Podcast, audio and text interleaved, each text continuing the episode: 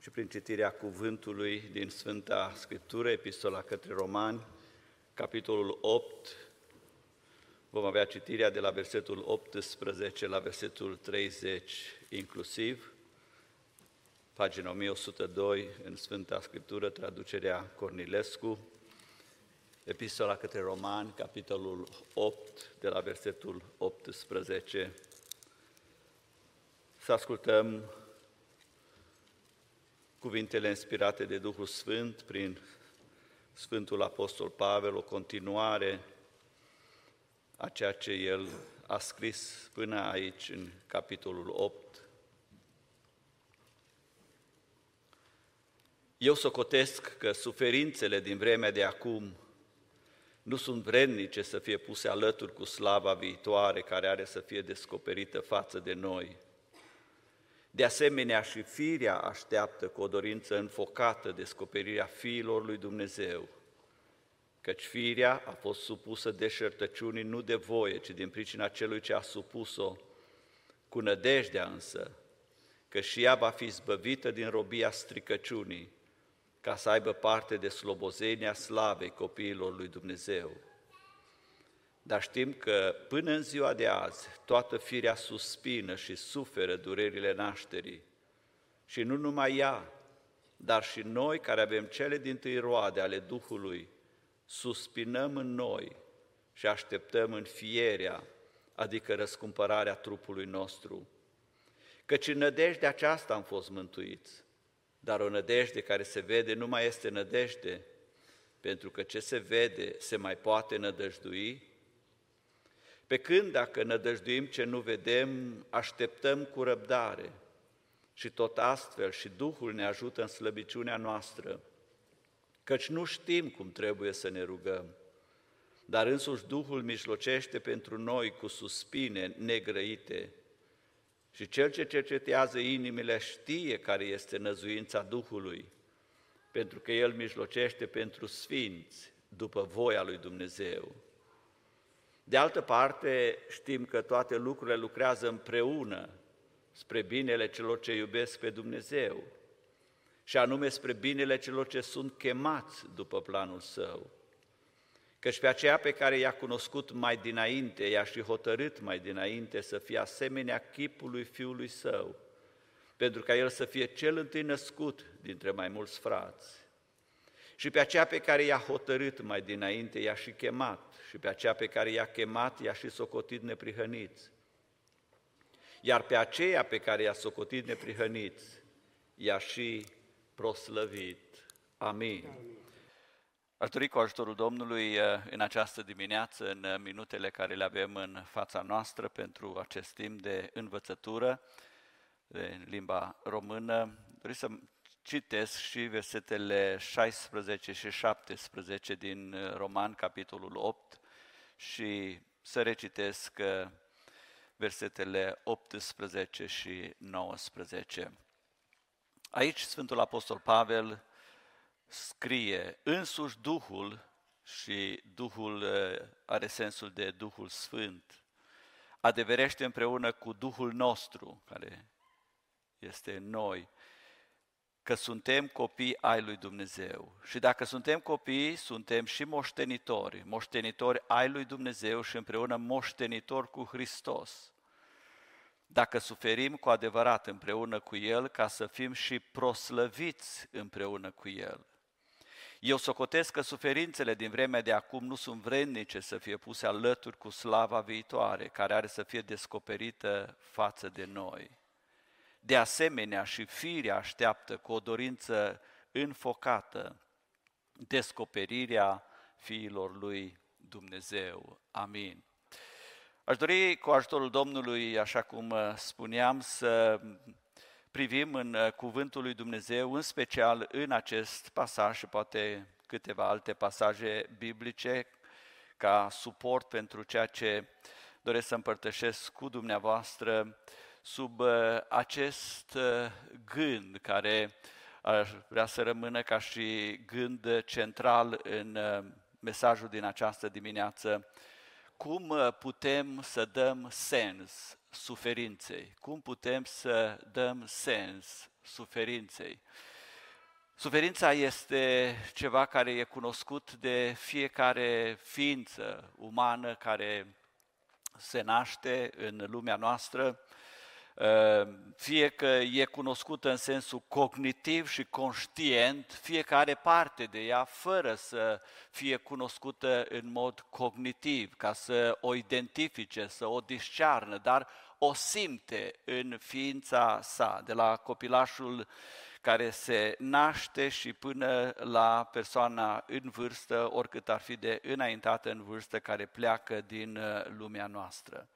Desigur, despre suferință au mai fost uh, predici, personal am mai avut mesaje uh, din Cuvântul lui Dumnezeu legate de această stare de care avem parte, o stare care nu este plăcută, o stare de care am vrea să scăpăm cât mai repede când vine în viața noastră o stare care când o auzim la cei dragi ai noștri ne întristăm, suntem și noi mâhniți și astfel avem parte de o altă formă de suferință. Pentru că atunci când vorbim despre suferință, ă, primul nostru gând de cele mai multe ori este legat de suferința fizică, de cea care o simțim în trupul nostru, că ne doare o mână, ne doare capul, ne doare un picior, ne doare spatele sau alte feluri de dureri pe care le avem și ne raportăm la ele sau le au semenii noștri. Însă dincolo de această stare de suferință fizică, uh, oamenii au parte, în special cred că oamenii uh, au parte de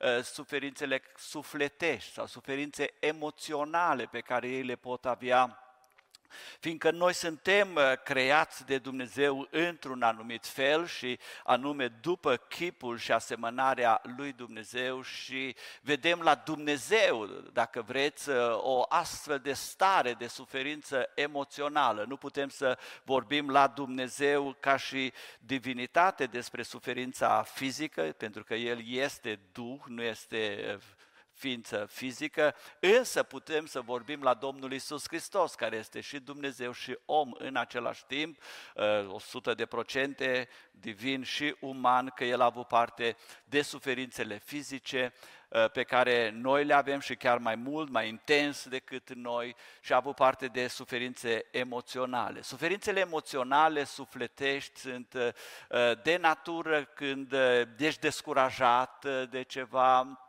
ți-ai pus uh, încrederea în cineva și te dezamăgește și uh, atunci uh, suferi din punct de vedere emoțional. Suferințele emoționale au o caracteristică de asemenea relațională și cu cât este cineva mai aproape de tine sau de mine și mă dezamăgește, mi-am pus speranța, am anumite așteptări care nu se realizează, cu atât mai mult aceste suferințe de ordin emoțional sunt mai intense, sunt mai puternice. Și apoi, fiindcă suntem și spirit, avem și suferințe de ordin spiritual, care este adevărat că mai greu le identificăm, mai greu le discernem și acest tip de suferințe le au în mod deosebit credincioșii, al cărui Duh conform cu Efeseni capitolul 2, înainte de a veni la Evanghelie, oamenii sunt morți din punct de vedere spiritual. Deci eh, spiritul lor, Duhul lor este într-o, într-o stare, eh, am putea ca să o numim eh, așa, de, de moarte, cum spune cuvântul lui Dumnezeu, sau de moarte latentă, în așteptarea acelei scântei divine prin cuvântul lui Dumnezeu care să aducă la viață spiritul acelor oameni oameni. Astfel, cei din afara credinței creștine uh, au mai puțin parte de aceste suferințe de ordin spiritual. Suferințele de ordin spiritual le au credincioșii atunci când uh, privesc în cuvântul lui Dumnezeu și privesc la așteptările pe care le are Dumnezeu de la ei și se văd pe ei că nu trăiesc conform acelor așteptări. În felul acesta, un credincios care are sensibilitate spirituală, el începe să sufere în Duhul lui și uh, următorul pas în urma acestei suferințe este așa cum uh, spune despre uh, fiul risipitor că își vine în fire și se întoarce cu gândul înspre tatăl. Este acest pas al pocăinței, al întoarcere din ceea ce a făcut uh, rău și uh, se întoarce înspre ceea ce este plăcut lui Dumnezeu. Aceasta am putea să spune cuprinde gama suferințelor.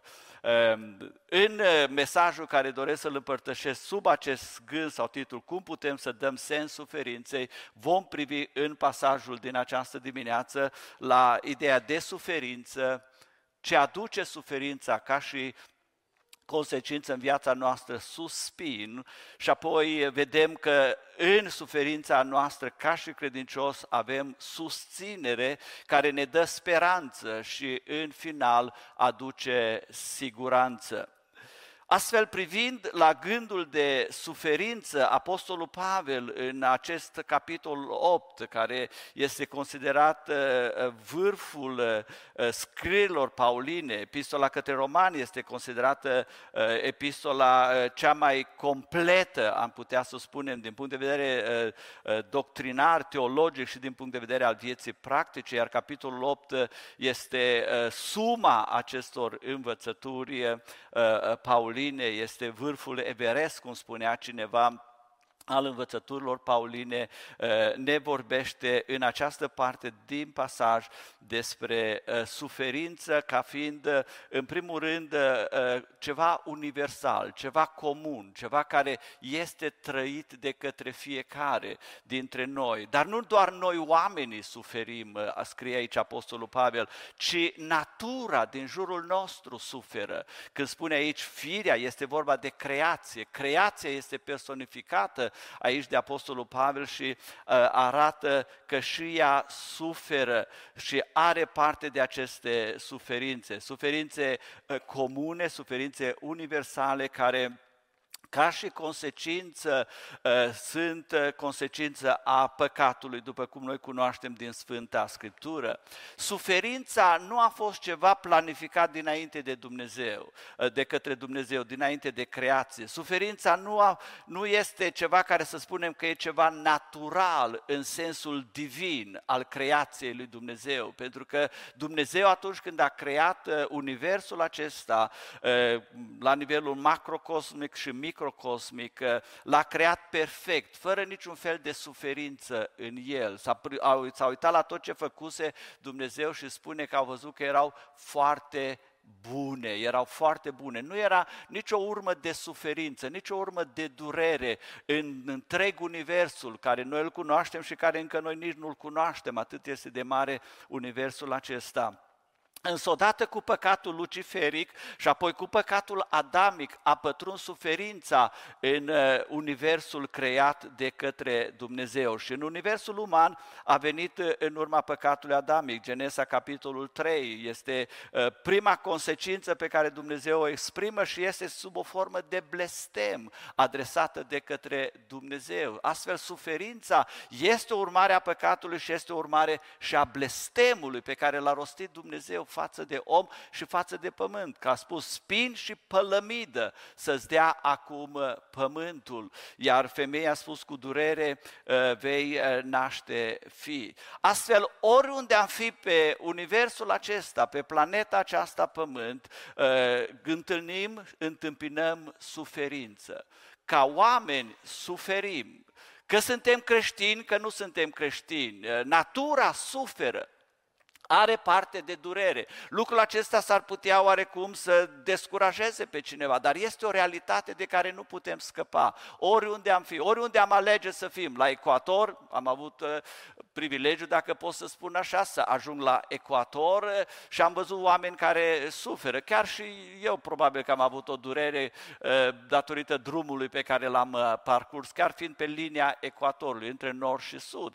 Am avut de asemenea, împreună cu soția, cu doi ani ani în urmă, dacă nu greșesc, în luna august a anului 2021, uh, când am uh, sărbătorit 40 de ani de căsătorie, să ajung până la aproape de cercul arctic, în nord, în Alaska, am mers cu mașina până aproape de cercul arctic, la aproape de pol. Gândul meu era să ajung chiar până acolo, dar uh, riscurile erau prea mari ca să ne le asumăm, n-aveai niciun fel de uh, contact telefonic, uh, mașina închiriată nu era garantată pentru acolo, nu aveai acces, dacă, Doamne fer, se întâmpla ceva, trebuia să ai rezervă de gaz cu tine pentru că erau câteva sute de mile ca să ajungi până acolo. Astfel nu am ajuns chiar până acolo, dar am ajuns foarte aproape de punctul acela cercului arctic. Și acolo oamenii suferă, animalele suferă, vegetația suferă.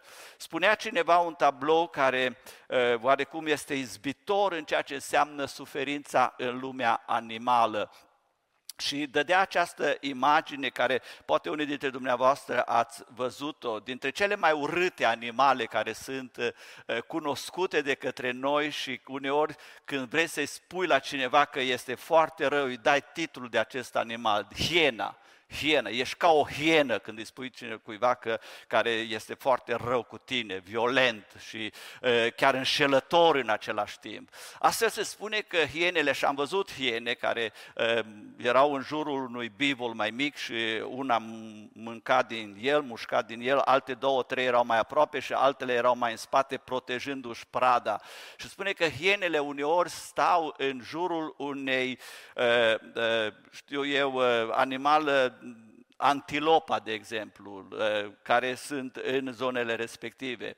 Și ea este în momentul nașterii. Și se spune că hienele stau la oarecare distanță de această antilopă care e gata să nască sau Uh, alte animale de felul acesta și așteaptă să nască. Și antilopa este înconjurată de aceste hiene și uh, vede, ea se zbate în durerile nașterii, uh, este gata să nască acel pui, hienele nu se năpustesc asupra acestei antilope sau gazele, ci așteaptă până când naște și după ce a născut, sare asupra puiului și apoi și asupra ei și o mănâncă, o consumă.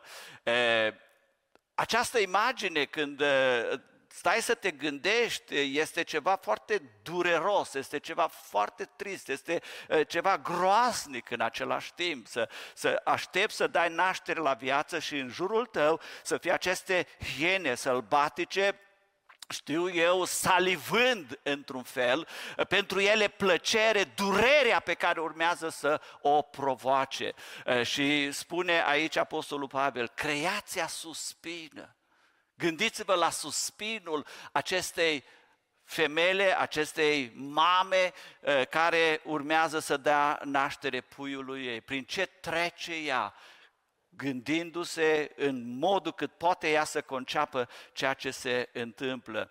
Astfel, suferința este, și nu trebuie să o argumentez prea mult că o cunoaștem, este universală.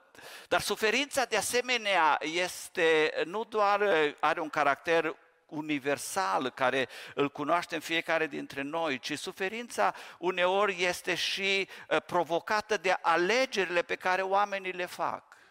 Sunt suferințe pe care oamenii și le provoacă, uh, fie lor înșiși, fie provoacă suferințe la alții. Sfântul Apostol Petru, de data aceasta, în uh, prima sa epistolă, în capitolul 4, el uh, scrie credincioșilor din timpul acela, în versetul 15 și spune în felul așa, acesta, nimeni din voi să nu sufere ca ucigaș sau ca hoț sau ca făcător de rele sau ca unul care se amestecă în treburile altuia. Acest tip de suferințe, ele nu sunt ceva natural de care nu poți să scapi. Ci acest tip de suferințe sunt suferințe pe care oamenii și le provoacă unii altora sau și le provoacă lor înșiși. Suferințe care le poți provoca fie în sensul fizic cuiva, că l-ai, l-ai lovit fizic, l-ai rănit fizic, fie în sens emoțional, printr-un cuvânt pe care îl spui, printr-o vorbă urâtă pe care o adresezi, printr-o faptul că înjosești pe cineva. Sau prin faptul că vorbești în spatele cuiva și apoi se află Dați-mi voie să vă spun că ori de câte ori se vorbește în spatele cuiva, până la urmă persoana respectivă află lucrul acela. Și chiar dacă nu vine să-ți spună, să te confrunte, ea suferă, ea poartă această durere în inima ei, în sufletul ei. Și mai ales dacă ai și făcut ceva bine sau ți-a făcut ceva bine înainte, ea suferă și mai mult. Gândindu-se cum a putut ca cineva să spună așa ceva despre mine. Și uneori acest tip de suferințe este mult mai grav și este mult mai dureros decât să-i dai cu ceva peste mână la cel de lângă tine, să-i dai cu ciocanul pe deget sau să scapi o greutate pe picior. Sfânta Scriptură ne învață foarte clar că noi nu suntem chemați să provocăm suferințe unii altora, ci Sfânta Scriptură ne învață că noi suntem chemați să ne susținem unii pe alții, să ne încurajăm unii pe alții, să ne îmbărbătăm unii pe alții, să ne ridicăm unii pe alții, să ne încurajăm unii pe alții, să ne facem bine unii altora.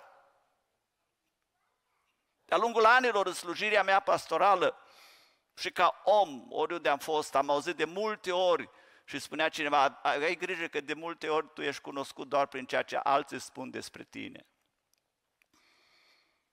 Și ceea ce se spune despre cineva de multe ori merge înainte de a ajunge persoana aceea acolo. Vreau în această dimineață să-mi vorbesc mie, în primul rând, și apoi și dumneavoastră. Aveți grijă și să am grijă ce provoc în jurul meu. Tineri, băieți și fete suferă pentru că cineva dintr-o comunitate îi vorbește într-un fel sau altul. Se amestecă în treburile lor. Biblia spune să nu suferiți ca unii care vă amestecați în treburile altora. Acestea nu sunt suferințe de care nu poți să scapi, ci acestea sunt suferințe care ni le provocăm noi. Și așa cum spuneam, aceste suferințe uneori sunt mai păgubitoare, mai dăunătoare, mai grele de purtat decât faptul că ți-a rupt un picior sau o mână. Sunt mult mai grave. Și n-ar trebui să fie astfel de suferințe în ceea ce se numește Biserica Domnului Isus Hristos, în ceea ce se numește trupul lui Hristos, în ceea ce se numește mai practic Biserica Betesda. N-ar trebui să fie. Dar din nefericire există. Există. Există. Și aș vrea ca Duhul lui Dumnezeu să trezească Duhul tău și Duhul meu, mintea ta și mintea mea și să ne pocăim de lucrul acesta. Și dacă cineva vine să-ți spună ceva despre altcineva care nu e prezent acolo, oprește-l în numele Domnului Isus Hristos. Nu extinde lucrarea satanei. Nu extinde durerea, nu extinde suferința, ca și cum n-ar fi destulă, pentru că este. Pentru că este. A fost tineri care erau în ideea de căsătorie și pentru că cineva s-a amestecat și a spus ceva despre celălalt, a distrus o relație, a putut să distrugă o, femeie, o persoană, a putut să distrugă o familie. Nimeni să nu sufere în felul acesta. Și când spune aici furi, noi ne gândim ca ucigaș sau ca hoț, ne gândim în sensul fizic de a lua cuțitul și de a omorâ. Nu, nu, nu, Domnul Iisus Hristos spune altfel. Domnul Iisus Hristos spune, dacă îi spui fratelui tău într-un anumit fel, ești un ucigaș. Îi fur reputația, nu poți să-i fur caracterul. Pentru că, virgulă, caracterul este ceva care e în interior și rămâne dar poți să-i furi reputația și să-l faci să sufere. Și apoi este al treilea tip de suferințe, care dacă avem parte de ele, Sfântul Apostol Pavel spune și Apostolul Petru, și citesc la Petru și pe următor la Pavel,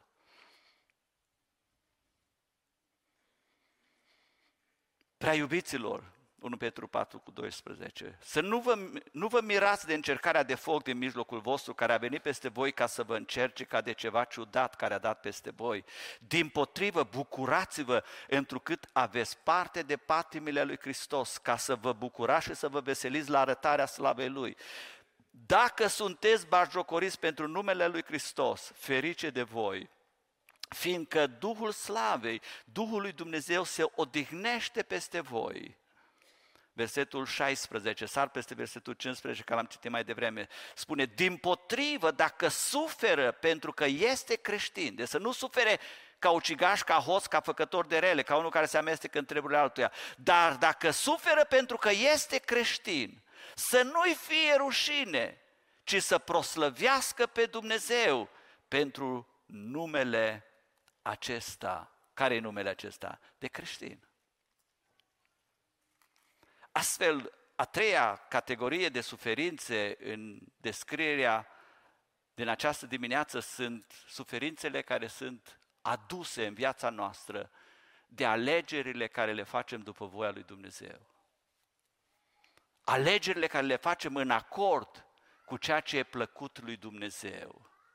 Alegeri care le facem în conform cu ceea ce ne învață Domnul Isus Hristos. Și dați-mi voie să vă spun că în perioada aceasta pe care noi o parcurgem, dacă noi într-adevăr suntem dintre aceia care privind țintă la Hristos și călcăm pe urmele Lui, avem și o să avem parte de tot mai multă suferință. Și nu neapărat de suferință fizică. În zilele acestea încă nu avem parte de suferință fizică directă. Dar dacă ești un, și sunt un creștin autentic, un creștin care sunt consumat într-un fel de ceea ce este plăcut lui Dumnezeu, de ceea ce reprezintă caracterul lui Dumnezeu și cerințele lui Dumnezeu pentru mine, pentru familia mea, pentru comunitatea în care mă găsesc, pentru comunitatea largă creștină, în zilele noastre de astăzi, nu poți să zâmbești prea mult. Nu poți să te bucuri într-un fel dezinteresat și să spui că e foarte bine. Chiar dacă ai cozonac pe masă și chiar dacă ai cel mai bun steak care se poate face, știu eu, și mănânci la fogo de ceau până când nu mai poți.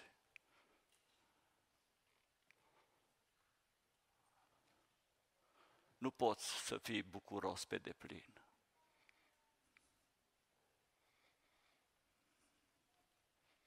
Și vei zice, cum așa? Da, chiar așa. Dumnezeu, privind la lumea în care noi trăim, nu cred că poate să zâmbească. Domnul Isus Hristos, privind la lumea în care noi trăim și mă refer în special la societatea nord-americană și Europa occidentală și o parte din Europa răsăriteană și centrală, nu poate să zâmbească în zilele acestea. Și dacă El care este Tatăl meu nu poate să zâmbească, cum pot eu să zâmbesc ca fiul al lui? Cum poți dumneata să zâmbești ca fiul al lui? Dacă eu zâmbesc prea mult și chiar râd prea mult, înseamnă că este o disconecție între mine, fiul, și el, tatăl. Pentru că pământește vorbind și fizic vorbind, dacă tatăl meu când era în viață, era trist și era necăjit și era îndurerat de ceva și mă întâlneam cu el, eu nu puteam să-i râd în față. Pentru că dacă îi râdeam, eu dădeam deoparte tot ceea ce tatăl meu simțea și în loc să fiu alături de el, de fapt, eu îl disprețuiam, îl desconsideram și mai dădeam o palmă peste obraz. Nu știu dacă ați avut vreodată percepția aceasta să gândiți cum gândește Dumnezeu și să privim prin ochii lui Dumnezeu. Poate veți spune, nu mă interesează pe mine și nu-i treaba mea, n-am nicio chemare în direcția aceasta, dar sunt voie să vă spun, Domnul Iisus Hristos spune, voi sunteți sarea pământului și sunteți lumina lumii. Asta presupune că pe umerii fiecăruia dintre noi este o mare responsabilitate. Nu putem să trăim oricum, nu putem să facem tot ce vrem, chiar trupul acesta nu ne aparține dacă suntem adevărat fi și fiice ale lui Dumnezeu. Nu putem face ce vrem cu el. Ce trebuie să facem ceea ce îi place celui care ne-a dăruit acest trup și care este dincolo de mama și tata, este Dumnezeu.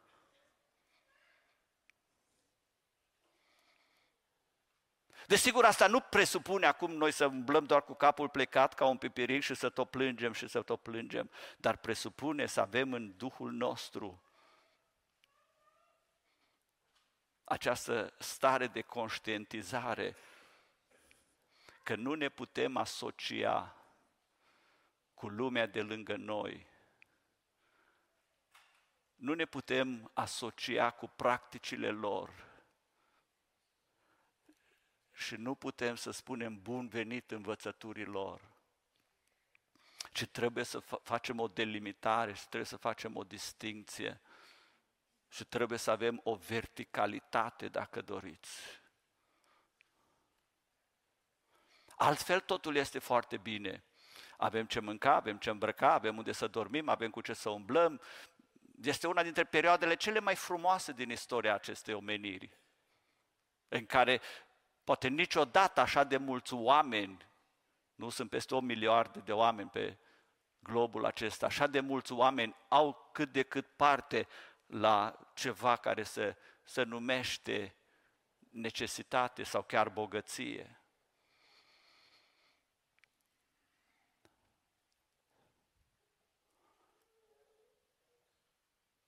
Acest tip de suferință aduce ceea ce Pavel spune, suspin. Suspin. Natura suferă și suspină, creația. Și dacă ea suspină, care am spune noi că este o neființă, nu? E materie. Până în ziua de azi, versetul 22, toată firea suspină și suferă durerile nașterii. Dar zice, și nu numai ea, dar și noi care avem cele din tâi roade ale Duhului, suspinăm în noi. Când a fost ultima dată că ai suspinat pentru lucrul acesta? Desigur că suspin când ți este copilul bolnav, îți este soția bolnavă, îți este soțul bolnav, îți sunt părinții bolnavi. Ești tu bolnav, suspini. Simți această durere emoțională și această trăire interioară care poate să te, duce, să te ducă chiar la agonizare, mai ales dacă cineva drag îți este bolnav. Și încerci prin diferite metode să-l ajuți și vezi că tot nu se poate ajuta. Dar când am suferit în mod real, pentru că această, și am suspinat în noi, pentru că lumea din jurul nostru, despre care Domnul Iisus Hristos spune, zace în cel rău, lumea creștină din jurul nostru, a luat-o așa de razna, dacă vreți să spun, așa de departe de ceea ce este linia de mijloc a umblării cu Dumnezeu. Sau în loc să suspin, poate mai mult mă complac sau mai mult critic pe cel care vrea să rămână mai drept pe cale și spun ce faci pe Sfântul, ce ești atât de conservator sau legalist chiar. Cine te crezi? Nimic mai mult și nimic mai puțin decât faptul că însuși Duhul adeverește împreună cu Duhul tău și cu Duhul meu, că sunt un copil al lui Dumnezeu. Nimic mai mult decât atât. Și când eram copil la părinții mei acasă, căutam să fac plăcere tatălui meu și mamei mele. Căutam să aduc cinste tatălui meu și mamei mele. Căutam prin felul cum învățam la școală să fie onorați. Prin felul cum mă comportam să li se aducă respect. Prin felul cum mă manifestam să poată să fie apreciați. Pentru că eu nu mă reprezentam pe mine însumi, ci îmi reprezentam părinți, îmi reprezentam familia.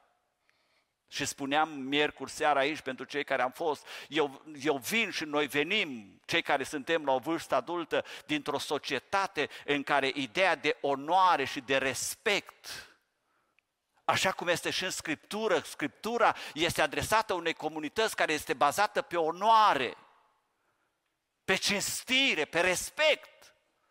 Lumea în care trăim astăzi nu are nimic de a face cu așa ceva. Și creștinii se complac în aceasta. Când Scriptura mă cheamă, cinstește pe tatăl tău, onorează pe mama ta. Și dacă îi se onorez părinții, natural, biologic, cu atât mai mult să-L onorez pe Tatăl din cer. Suspin, tânjesc, aștept.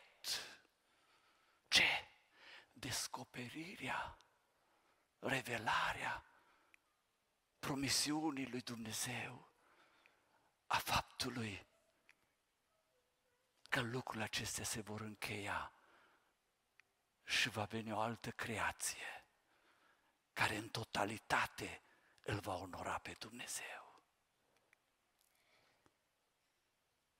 În această stare, dacă ajungi să trăiești, dacă ajungi să simți și dacă ajungi să umbli, ai parte de susținere. Ai parte de suport. Și vine Apostolul Pavel și spune dimineața aceasta, nu e singur ci în această stare în care suntem și suspinăm și suferim, cei care avem cele din tâi roade ale Duhului și așteptăm înfiere, adică răscumpărarea trupului. Versetul 26. Duhul ne ajută în slăbiciunea noastră. El este suportul nostru. Vedem imensitatea stării de decădere morală și spirituală și ne vedem neputincioși și slabi și nesiguri și ne întrebăm această imensă sarcină, cum o vom putea noi duce? Și vine Apostolul Pavel și spune, Duhul Sfânt este acolo cu tine să te ajute și să mă ajute.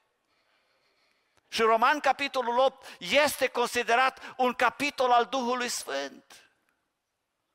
Pentru că un credincios nu poate să trăiască, nu poate să umble într-un mod plăcut lui Dumnezeu și să se achite, dacă vreți, de ceea ce Dumnezeu așteaptă. Romani 8 cu 2, Duhul e cel care te eliberează de puterea păcatului. El este cel care anulează pedeapsa cu moartea. El este cel prin care împlinești dreptatea lui Dumnezeu. El este cel care îți dă viață. El este cel care mortifică, dacă vreți, membrele păcătoase din noi. El dacă este în noi, chiar dacă suntem îngropați, El ne aduce la viață. El mijlocește pentru noi și alături de noi în rugăciune și se roagă după voia lui Dumnezeu. Este Duhul Sfânt. El este suportul și lucrează împreună cu cuvântul, cu Scriptura. Astfel, prin El suntem adoptați în familia lui Dumnezeu.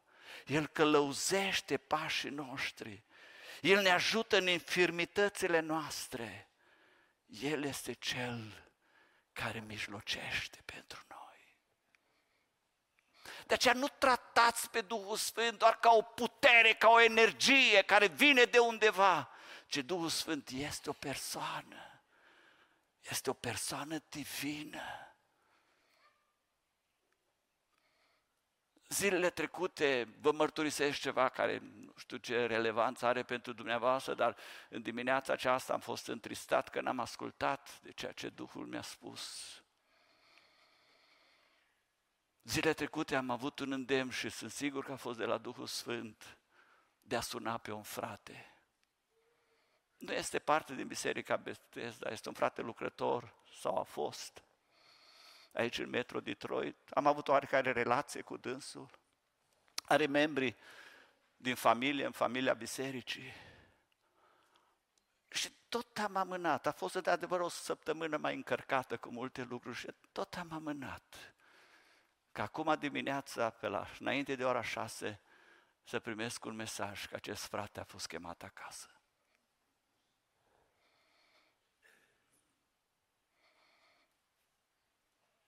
Și am fost și sunt mâhnit în Duhul meu. L-am vizitat nu cu mult timp în urmă. Și îmi pare rău că n-am ascultat de ceea ce cred că de la Duhul Domnului a fost. Și sunt multe astfel de situații și pe care le aveți și dumneavoastră. Haideți să apropiem relația noastră cu Duhul Sfânt, cei care mărturisim că avem Duhul Sfânt și că El este în noi ca și credincioși. Că aceasta ne va ajuta în călăuzirea noastră, în umblarea noastră, în pașii noștri, în vorbirea noastră, în atitudinea noastră. Și aceasta apoi ne dă speranță. Și timpul se duce. Aduce speranță, căci în nădejdea aceasta am fost mântuiți. Care este nădejdea? Răscumpărarea trupului. Aceasta este o speranță. Dar ai putea să spui, o, e o speranță, dar e, nu e. În Roman 5 spune, da, ea nu înșeală. Însă vine Apostolul Pavel mai departe, tot în Roman 8 și spune, această speranță, aceasta nu este doar o speranță la care să privești în viitor, ci este o siguranță care e pecetluită de autoritatea, de puterea lui Dumnezeu versetul 28, 29 și 30. Desigur că versetele 29 și 30 în mod special sunt folosite ca argument în susținerea teologiei predestinării, dar Apostolul Pavel, dați-mi voie să vă spun aici, nu, nu scrie ca un dogmatic sau ca un teolog sistematic, ci aici el scrie ca un teolog, dacă vreți să rămân la această expresie, practic, al învățăturii practice și vrea să le spună credincioșilor, dragii mei credincioși, voi, voi suspinați pentru că voi suferiți și creația suspină și pentru că suferă, aveți o nădejde, însă vreau să vă spun în această scrierea mea că voi care umblați după cum scrie mai în față, nu după îndemnurile firii pământești, ci după îndemnurile Duhului, care aveți în voi Duhul și aveți în voi viață. Voi sunteți cunoscuți mai dinainte de Dumnezeu și hotărâți mai dinainte să purtați un chip și nu orice chip, ci chipul Fiului Său, pentru ca El să fie cel întâi născut dintre mai mulți frați. Și apoi arată acest proces, aceste verigi ale lanțului. I-a cunoscut, i-a hotărât, i-a chemat, i-a socotit neprihăniți și pentru că este așa de sigur lucrul acesta, folosește acest trecut profetic, enfatic, i-a și proslăvit, chiar dacă ei încă suferă și suspină și gem. Și pentru ceea ce ei suferă și suspină și gem, încă n-a venit la ființă. Ei au siguranța că va veni momentul când se va duce la ființă, la arătarea lui Hristos. Și Petru spune, puneți-vă toată speranța, nu în Bitcoin, nu în stock market, nu în real estate. Nu că este greșit să le avem sau să le aveți. Ci puneți-vă toată speranța în harul pe care îl va duce El la arătarea în glorie. Și Domnul să ne ajute. Să facem sens din suferință care e în jurul nostru sau pe care noi o avem privind la Hristos. Amin.